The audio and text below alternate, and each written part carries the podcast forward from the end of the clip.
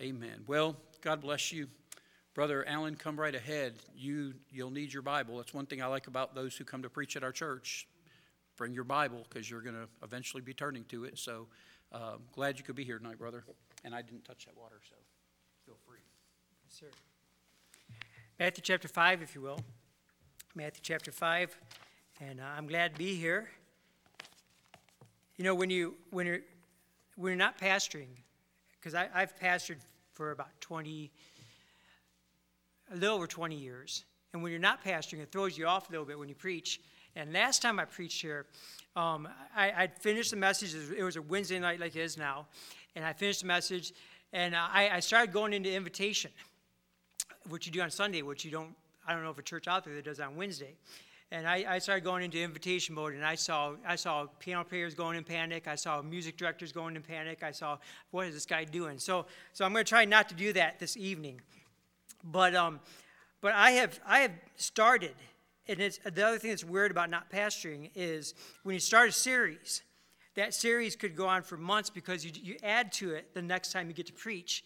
Now, I've been fortunate enough that Pastor Rumsey has allowed me to preach several times, um, but I've been working on a, a series, little by little as it comes along, on the Beatitudes. And so we're looking at that this, this evening. Um, is Daniel in here? Oh, yeah, that's right. That, that's where he would be, wouldn't it? Um, so I, I was talking to Daniel, and I'm excited about Daniel, what God's doing in his life. And, and I was talking to him this, this evening about how I think he's going to do a great job as a pastor. I think that God has prepared him. God's given him a good church to train in and to learn from, and, and how God's just going to use him in a great and mighty way. And then he t- started talking about snow. And he said, We have snow coming. And I said, Yeah, but we're going to be on the road before the snow comes. And he said, said, No, no, it's coming. It's going to be coming Thursday night, and you'll be here. And I said, Really? And, uh, and he said, um, he said, Yeah, it's going to be here Thursday night. And uh, then he looked on his phone and he said, Oh, no, no, no, I messed up. It's Friday. And I looked at Daniel. And I said, Daniel, you're going to make a terrible pastor. And, I'm going to, and I walked away. So I, I need to apologize to him now for saying that. Um, I feel bad. I feel really bad about having that in my heart when I preach, but, um, but uh, he should be honest. So, anyway, Matthew chapter 5, verses 1 through 5, the Bible says, And seeing the multitudes, he went up into a mountain, and when he was set, his disciples came unto him, and he opened his mouth and, uh, and taught them, saying, Blessed are the poor in spirit, for theirs is the kingdom of heaven. Blessed are they that mourn, for they shall be comforted. Blessed are the meek, for they shall inherit the earth. And we're going to stop there. I'm going to focus on the meek this evening. And we're going to pray. Father, we just thank you so much for this opportunity we have to look into your word. I pray that you would lead and guide in everything that I say, Father, that you would use this, this message to strengthen us and help us, Father, and that your spirit would do the work that he desires to do this evening, Father. We pray in Jesus' name. Amen. Now, we start off this, and I'm going to look at blessed are the meek, but I'm, I'm looking at verse number one.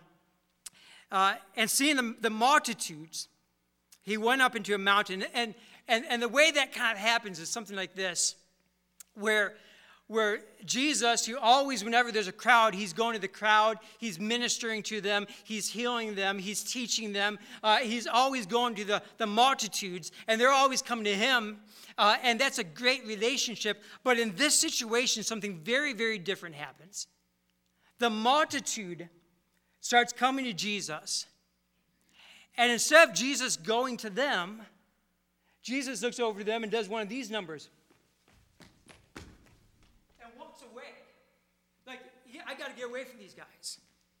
And I don't know very many places where he does that, but they're coming to him and the Bible clearly says he's heading to the mountains. He's, he's heading away from them. And I don't know all that's to that. I don't know the reason why. But I kind of imagine here he is about to give the greatest, greatest sermon ever been preached. I think most people would agree the Sermon on the Mount was the greatest sermon ever preached. And he's about to preach that. The multitude's coming to him. Everybody has needs.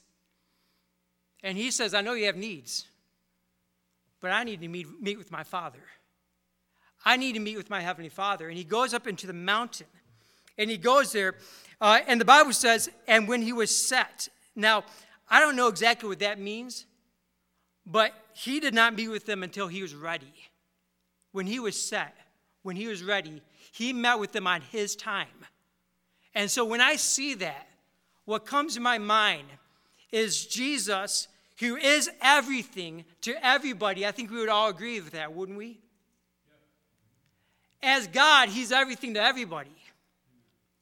But as man, which He was 100% man, He set an example that it's not our job to be everything for everybody. It's not our job to be everything for everybody. And he walks away and he realizes that his time is very precious. There's a clear lesson that we need to guard our time. You know that everybody wants a piece of your time? Everybody would take a piece of your time if you let them.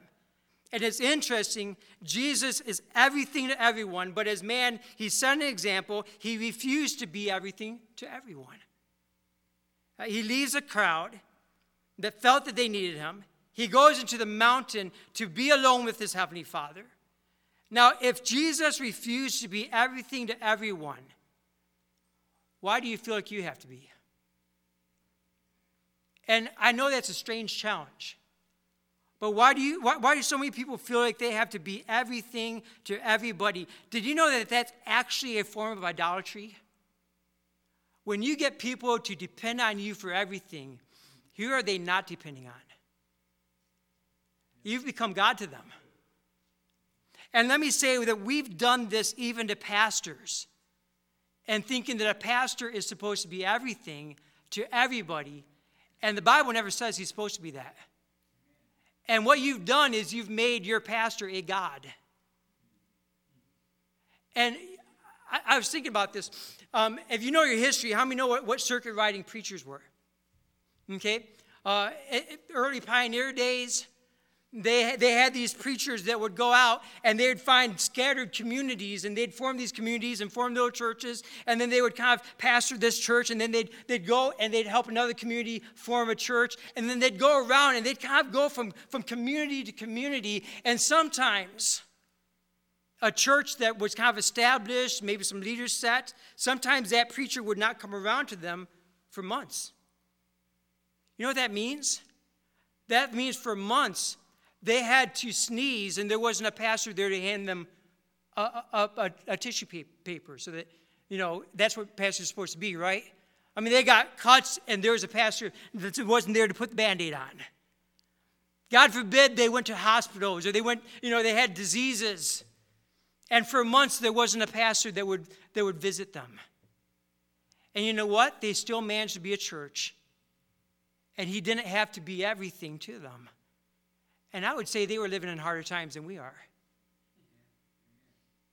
Uh, Dr. Tom Malone Sr. And this has, by the way, this has nothing to do with our sermon, but, but I, just a little rabbit trail for a second. Dr. Malone, he, he used to, at the beginning of his ministry, he'd give the testimony that, that he, he really felt like he had to be everything to everybody. And people would come up to him and say, say, Dr. Malone, would you visit this person, my loved one, they're, they're in the hospital. Would you visit this person? They need salvation. Would you visit this? And people would come up to him and say, would you? And he would just get piles of people he needed to visit. The congregation would come to him. And there's a, a wise preacher that preached for him one day, and he, and he saw this happening. And he came to Dr. Malone and he said, he said, he said, Pastor Malone, you're hurting your people. He said, You're training them that you're going to do what they're responsible to do. And you are hurting them. And Dr. Malone took that to heart. And, and, and started doing, he started doing this. People would come to him, to him they'd have a, like a little card, they'd write out somebody's name and address, and they'd say, Here, Dr. Malone, would you, preach, uh, would you visit this person? Uh, they need to be saved, or they're in the hospital, or whatever may happen. And he'd say, I sure would. And he'd take that and put it in a pocket. Then he'd reach into the other pocket and pull out another card and say, Would you visit this person? Somebody else would come and they'd say, Would you visit this person? He'd say, Sure. And would you visit this person? One day, a, a, preacher came up to him and said, "He said, what's your church feel about playing cards? You know, uh, and they meant like gambling with cards. They said, what do you think about playing cards?" And Dr. Malone says, "That's all our church does is play cards. That's all we do." And the ideal is Jesus, who is everything to everybody, the multitude's coming to him, and he says, You know what? I'm going to guard my time. I'm going to spend time with my Heavenly Father. I'm going to prepare myself, and when I'm set, I'm going to come out and talk to you. I think there's a good example there. As we grow in the Christian life, it seems obvious that the life God blesses is a far cry from this world's definition of success. Our world worships power, notoriety, financial influence. Bookstores are filled with quick guides to be successful, and, and our society tends to reject any evidence of weakness from a losing sports team to an elderly person in poor health However, God blesses meekness in the lives of people. You know, society's taken this philosophy to, to uh, despising the weak to, to a whole new level. I mean, I mean if, if you're a certain age, I think our country is leaning towards euthanasia more and more. If, if you're a baby and you have a defect, well, we should just abort you. And the ideal is if there's any sign of weakness in your life, then we should just get rid of you.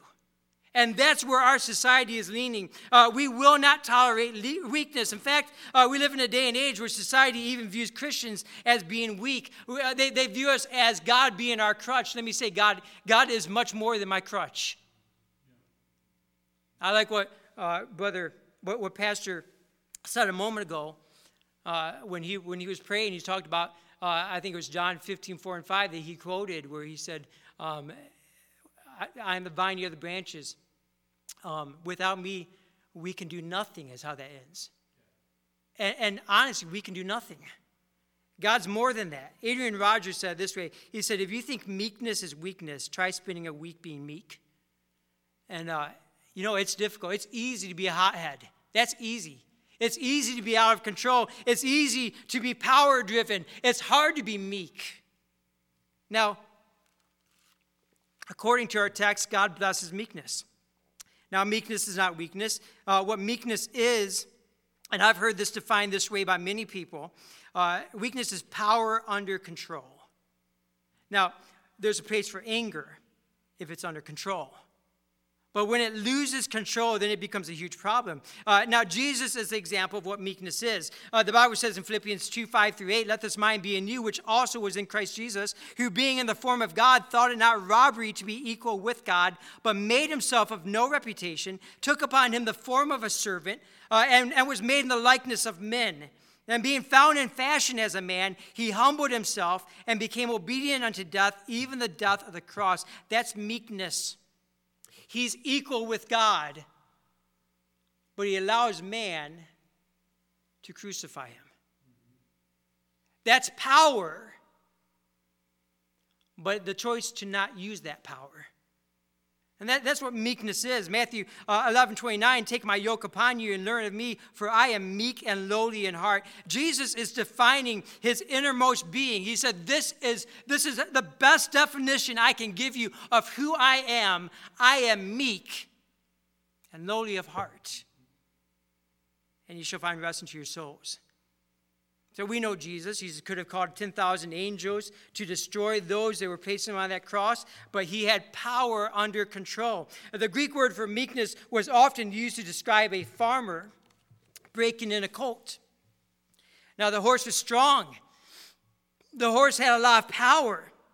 It had the ability to do much more than a man could possibly do, uh, but that power was not under control. That, that, that power was wild and reckless. And when they would tame that horse, they would say, We are meeking that horse. We have meeked that horse. And that's power under control. You know, Mo- Moses wasn't weak. He was the greatest general in history.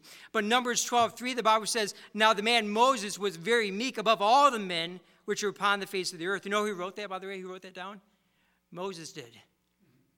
That'd be like me writing down, and Alan Waddell was the most humble man who ever lived, you know? The only thing that saves Moses on this is, is it was really the Holy Spirit, not Moses. Uh, and I could even imagine Moses in my mind saying, God, I can't write that down. Can we just, Lord, can we skip over that? I don't want to write that down. And the Holy Spirit says, No, you're going to write that down. But he wasn't a weak man. I want to give you some examples this evening of, of what meekness looks like. Uh, I want to start off with a man by the name of Abraham. Genesis 13, if you look there, verses 7 through 9. Genesis 13, 7 through 9. I hear one or two pages going. All right. Um, the rest of you guys are, are finding out on your phone. Genesis 13, 7 through 9. There was a strife between the herdmen of Abram's cattle and the herdmen of Lot's cattle. And the Canaanite and the Perizzite dwelled in, there in the land. Uh, and Abram said unto Lot, Let there be no strife, I pray thee, between me and thee, and between my herdmen and thy herdmen, for we be brethren. Is not the whole land before thee? Separate thyself, I pray thee, from me. If thou wilt take the left hand, then I'll go to the right. If thou depart to the right hand, then I'll go to the left. He says, Lot, you have the pick of the land. Lot, you go ahead and whatever land looks best to you, I'll take whatever's left over. And we were separate. Now, this is a mark of a mature Christian. Abraham had all the power. Really, Abraham, if you, if you know this story, you know that Abraham really had the power to take all the land if he wanted to. He didn't have to offer Lot anything. He could have made Lot a servant if he wanted to. But yet he surrenders his power. He prefers Lot above himself.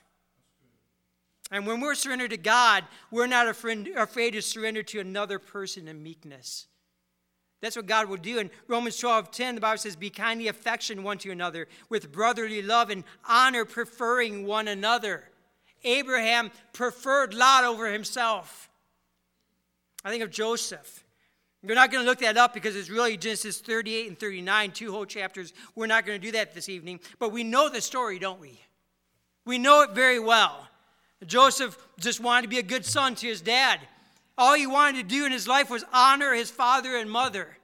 As a result, he's sold into slavery. He's lied about by his brothers to his father. Then he's lied about to uh, his master from his master's wife. And, and, and we see him spiraling downward into slavery and into prison. And spends years upon years of his life, which seems to be just wasted years. He did not start a, a letter writing campaign. He did not start a fight back organization. No, Joseph, as far as we can tell, he just accepts the situation. He just trusts that God knows what he's doing. He, he, he just understood what Romans 8.28 meant, even though Romans 828 had not been penned yet. He understands everything is working for, for His good, for God's glory. God has a plan for this, and I'm going to trust God. And He accepts the situation, and He does the best He can to be the best servant He can be, no matter where He's at. And one day He's placed in authority, and His brothers come for help. And He has the power in His hands to bring revenge upon His brothers. Now, he does toy with them a little bit. I'll be honest with you, I kind of like that part. But he has power to destroy them. But he chooses rather to forgive them. Meekness reveals itself when we are right and we have the power to hurt someone who is wrong and we don't. That's meekness. How about Jesus? How many would agree that's probably a pretty good example? John 13, again, we won't go through the passage, uh, but uh, Jesus has this opportunity to point out Judas. And Jesus restrains, first off, he restrained, he, he restrained his advantage of what he knew. Uh, he restrained his advantage of what he knew. Uh, Jesus knows everything. How many would agree that Jesus was God? There's nothing you could hide from Jesus. Uh, again, he was God, had all the power of God. It's not that he was limited, it's that he chose not to use it. That's why he's the example of meekness. So, in the matter of Judas, Jesus knows exactly what Judas is going to do, and yet he does nothing to stop him. Um, and we're probably going to look at a couple verses uh, in, in John chapter uh, 13. So, why don't we just head there for a moment? John chapter 13.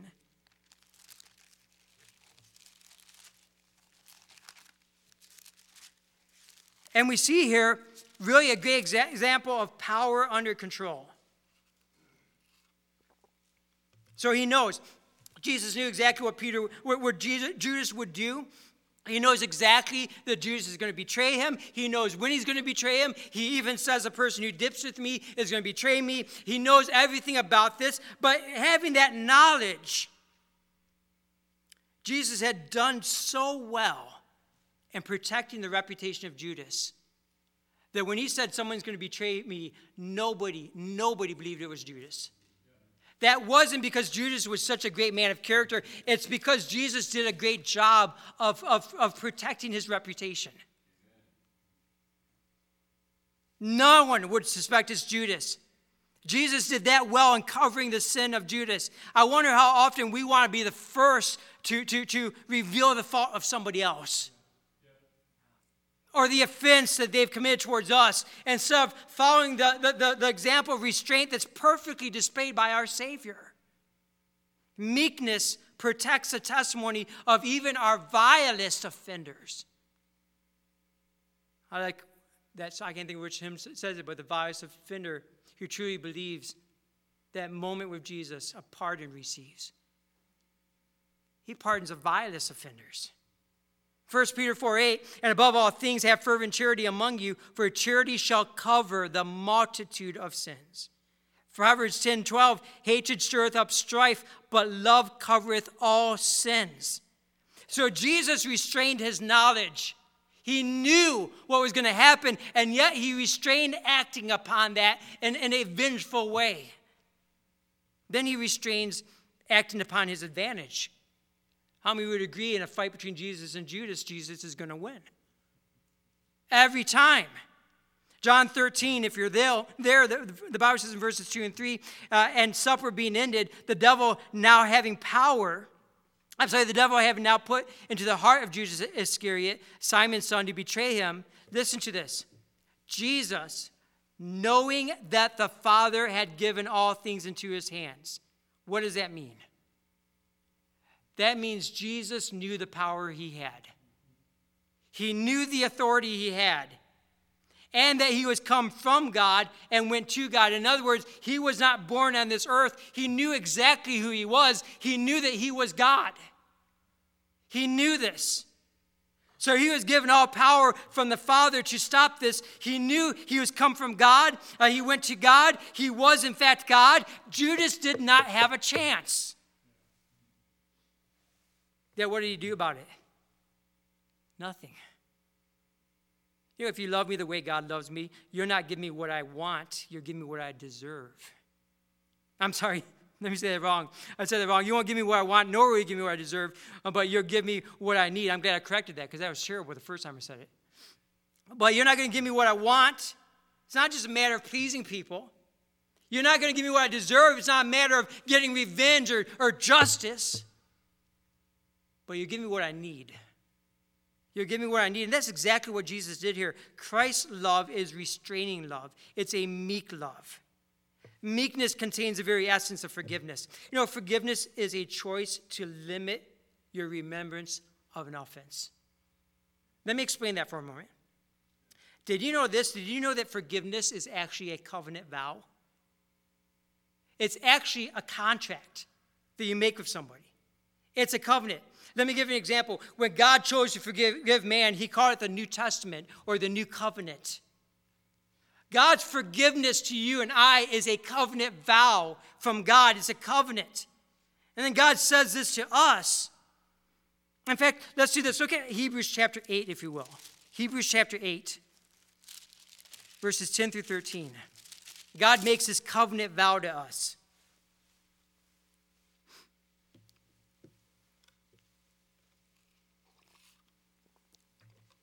The Bible says in verse 10 For this is a covenant that I will make with the house of Israel. After those days, saith the Lord, I will put my laws into their mind and write them in, in, their hearts, and I will be to them a God, and they shall be to me a people. And they shall not teach every man his neighbor, and every man his brother, saying, Know the Lord, for all shall know me, from the least to the greatest.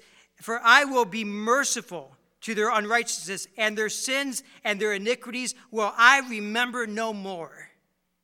And that he saith, a new covenant. He hath made uh, the first old. Uh, now that which decayeth and waxeth old is ready to vanish away. What is God saying? When he says, I will remember their sins no more, I will remember their iniquities no more, he says, that is my covenant with them. That's a covenant vow. And, and I, have studied this because that bo- there's something about that that bothers me. God says, I'll remember their sins no more. That means that God would actually have to limit his physical attributes, that God doesn't do that. So I thought this, this seems very contradictory because, in one sense, God says, I'm, gonna, I'm not going to remember your sins anymore. I'm going to erase them from my memory. In another sense, that's, that's limiting God's memory, his physical attribute. Uh, so, how can God do that? It seemed to contradict itself, but I've read a couple commentaries that I think I agree with. One of them being Jay Adams.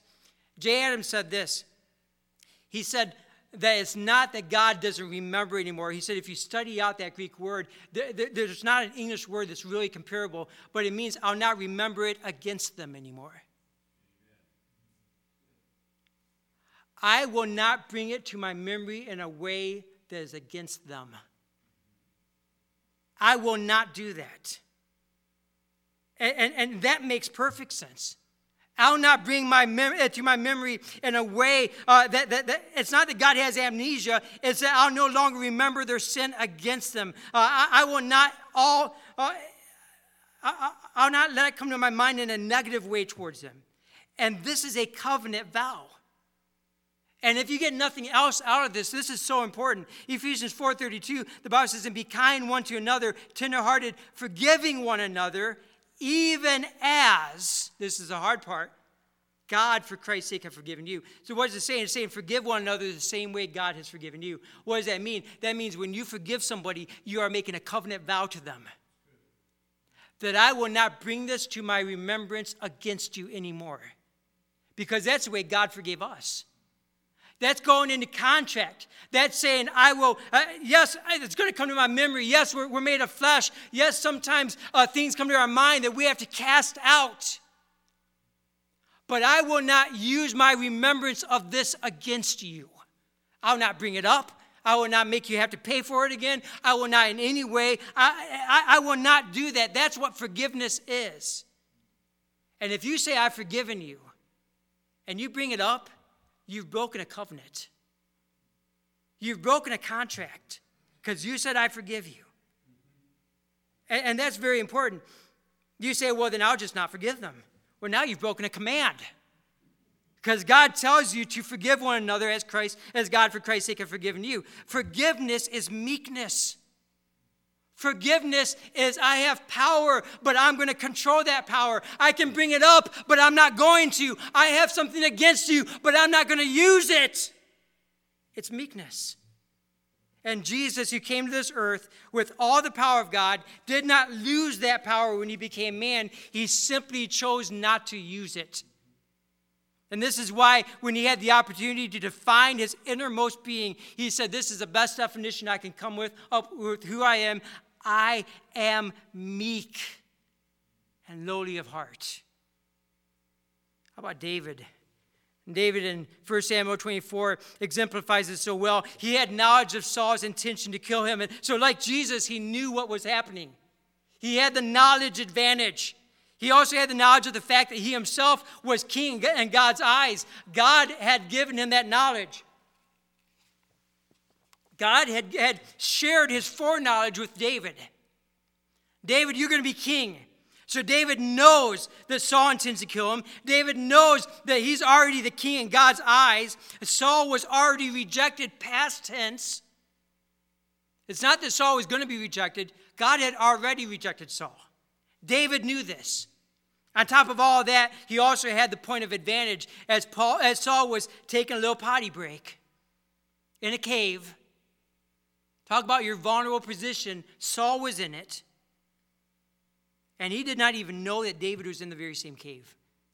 And knowing that he had the advantage of knowledge and the advantage of power, David refused to use it. And he acted very much like our Savior when he did that. He acted very much like our Savior. So we see some examples. I want to notice an examination. We're going to take a test today. Uh, for that test, go to Psalm chapter 37, if you will. We, we're going to take a little exam. We'll see if you pass. Psalm 37. And what's interesting about Psalm 37 is Psalm 37 is where Matthew 5 gets the phrase, Blessed are the meek, for they shall inherit the earth. The Bible says, Fret not thyself because of evildoers, neither be thou envious against the workers of iniquity, for they shall soon be cut, cut down like the grass, and wither as a, as a green herb. Trust in the Lord and do good. So shalt thou dwell in the land, and very thou shalt be fed. Delight thyself also in the Lord, and he shall give thee the desires of thine heart. Commit thy way unto the Lord. Trust also in him, and he shall bring it to pass. And he shall bring forth thy righteousness as the light, and thy judgment as a noonday. Rest in the Lord, and wait patiently for him. Fret not thyself because of him that who prospereth in his way, because of the man who bringeth wicked devices to pass. Cease from anger, forsake wrath.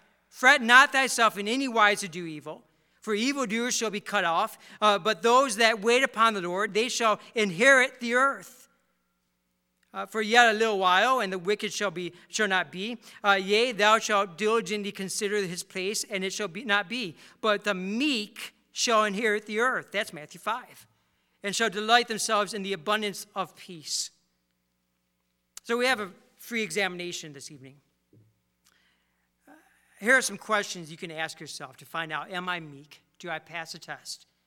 Number one, do I become angry or fretful easily? Do I become angry or fretful easily? Look at verse number three. Trust in the Lord and do good.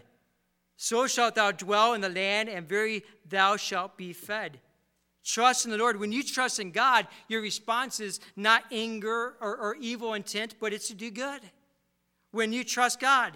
Verse number eight cease from anger and forsake wrath. Don't, don't be angry.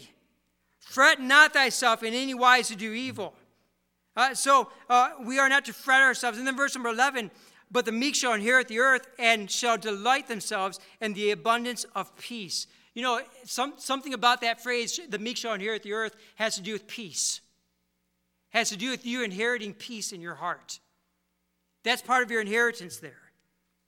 The first response of the meek person will not be a fight back response. Meek people are not reactionary people. The meek, the meek person is content with letting God settle the score. Let me give you some homework.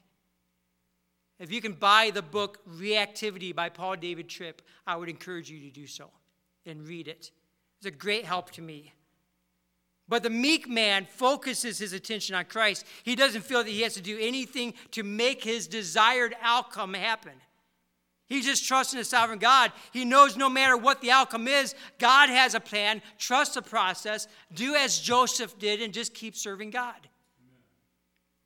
So, do I become angry or fretful easily? I wonder if we passed that question. How about the second question? Do I accept God's word with, with delight? Do I get excited when I hear the word of God preached? You don't have to shout out amen. You don't have to jump up and down. You don't have to do any of that. But does the word of God, does that do something in my heart? James 1.21, wherefore lay apart all filthiness and superfluity of naughtiness, and receive, look at the next two words, with meekness, the engrafted word which is able to save your souls. You receive with meekness the engrafted word. God says here that meek, a meek person is going to receive the word of God readily. Some people will not come to church unless their church is entertaining. There are churches everywhere like that. Many churches are catering to this crowd, making entertainment their highest priority because that brings the money in.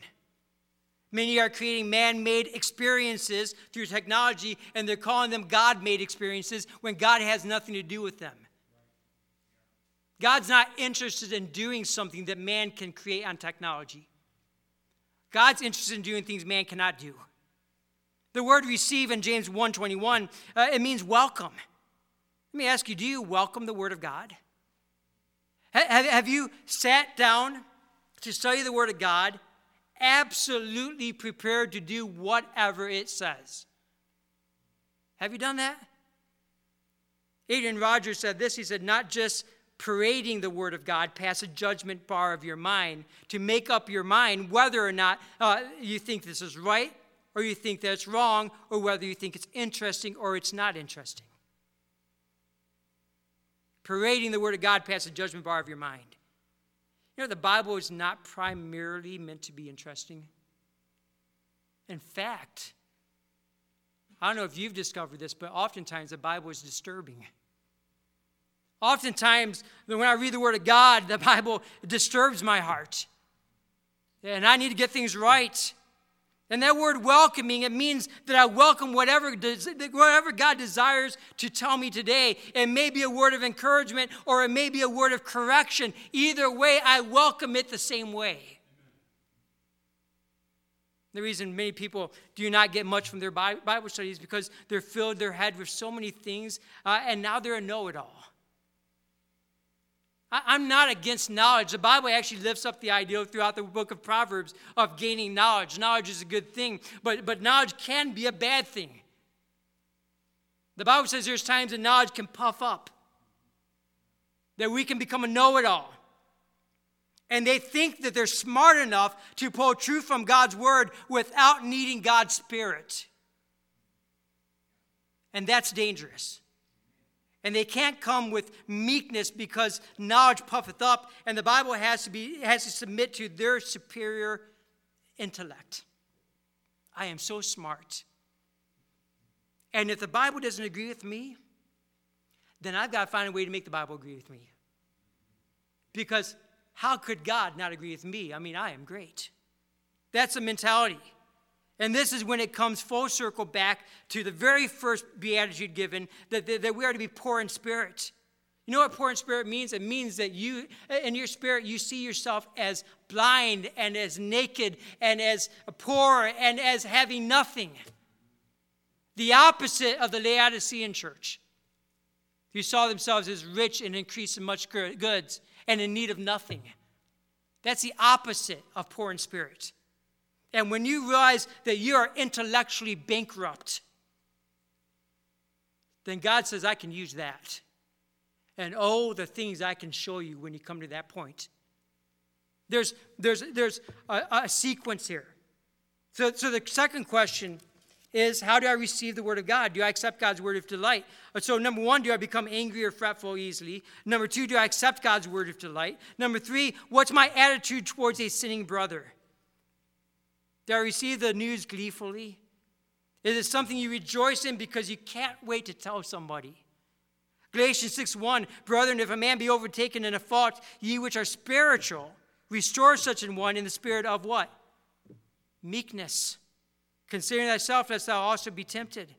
How do I feel about a sinning brother? If we were excited about giving the gospel out as we are about telling people about someone's sin, the whole world would have been won to Christ by now. We love telling the good old news of this person fell and this person messed up. Restore, uh, it means to set a broken bone. It means that you set things back in order. Do you have a restoring attitude? The opposite of meekness is when we delight in someone's sin. Within these Beatitudes is the attitude of mourning. There's poor in spirit, then it's blessed are they that mourn, right? And you should be brokenhearted. Not proud, not gleeful, but brokenhearted. And these Beatitudes are in, in, sequential order. I think there's a, there's a reason for the order. Uh, you know, you're never going to mourn until you see yourself as poor in spirit. When you see yourself as bankrupt, that's when you're going to be able to mourn over somebody and their condition. And you'll never be meek until you see yourself as poor in spirit and you begin to mourn. You're never going to be meek until you do those things. It's sequential. And a meek person is not going to gloat over someone's sin because they see themselves as spiritually poor and they see their response to sin should always be to mourn, not gloat. So, what's my attitude towards a sinning brother? And then, do I seek unity with my brother? Ephesians 4 1 through 3.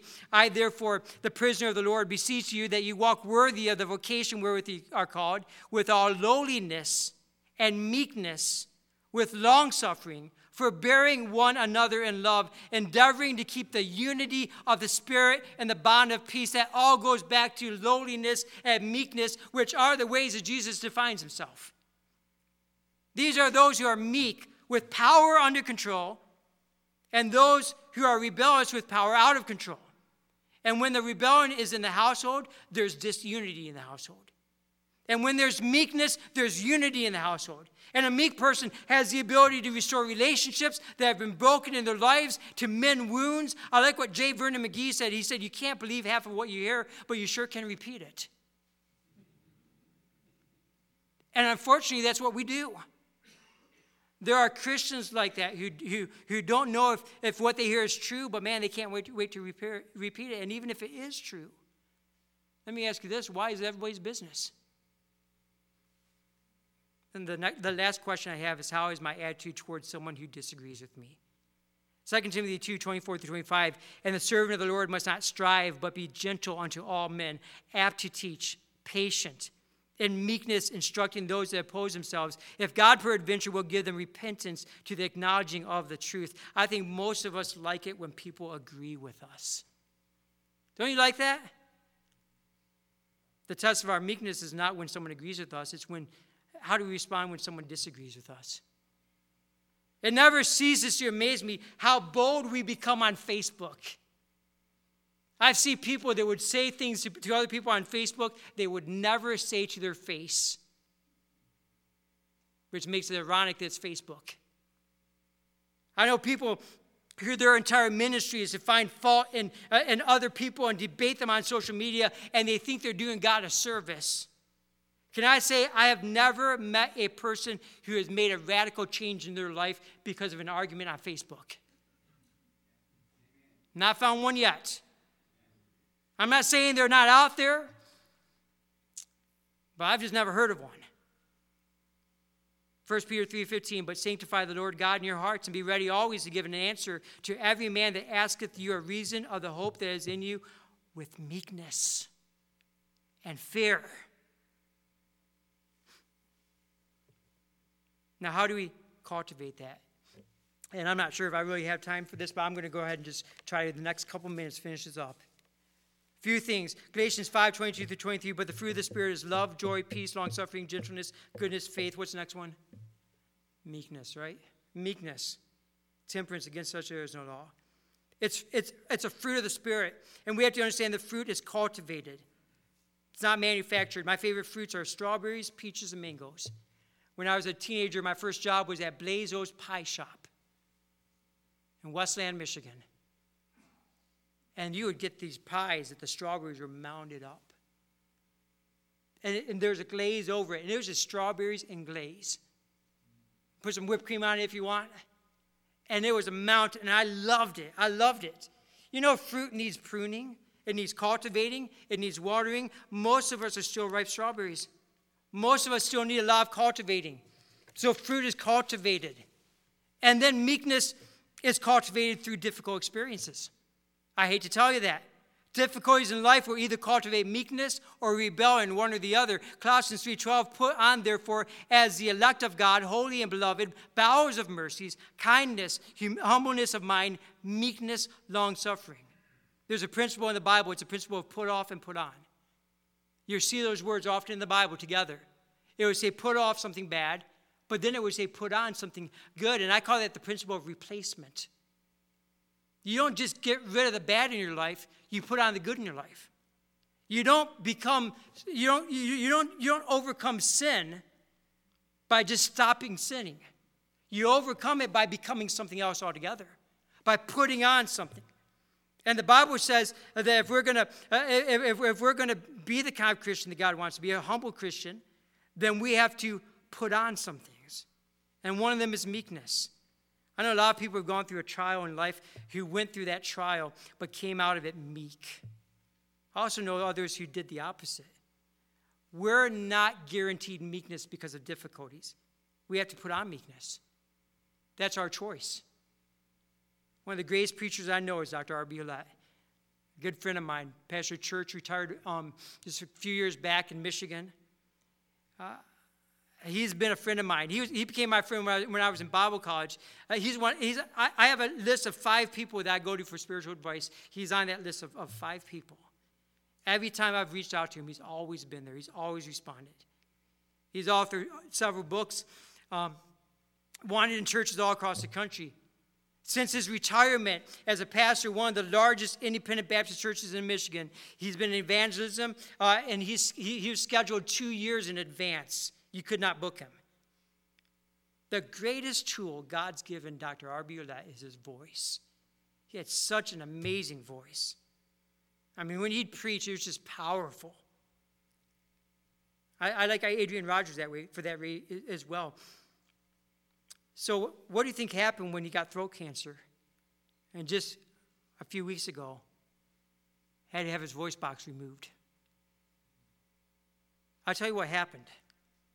As, as they were taking him into surgery, the greatest tool he's used in his life is his voice.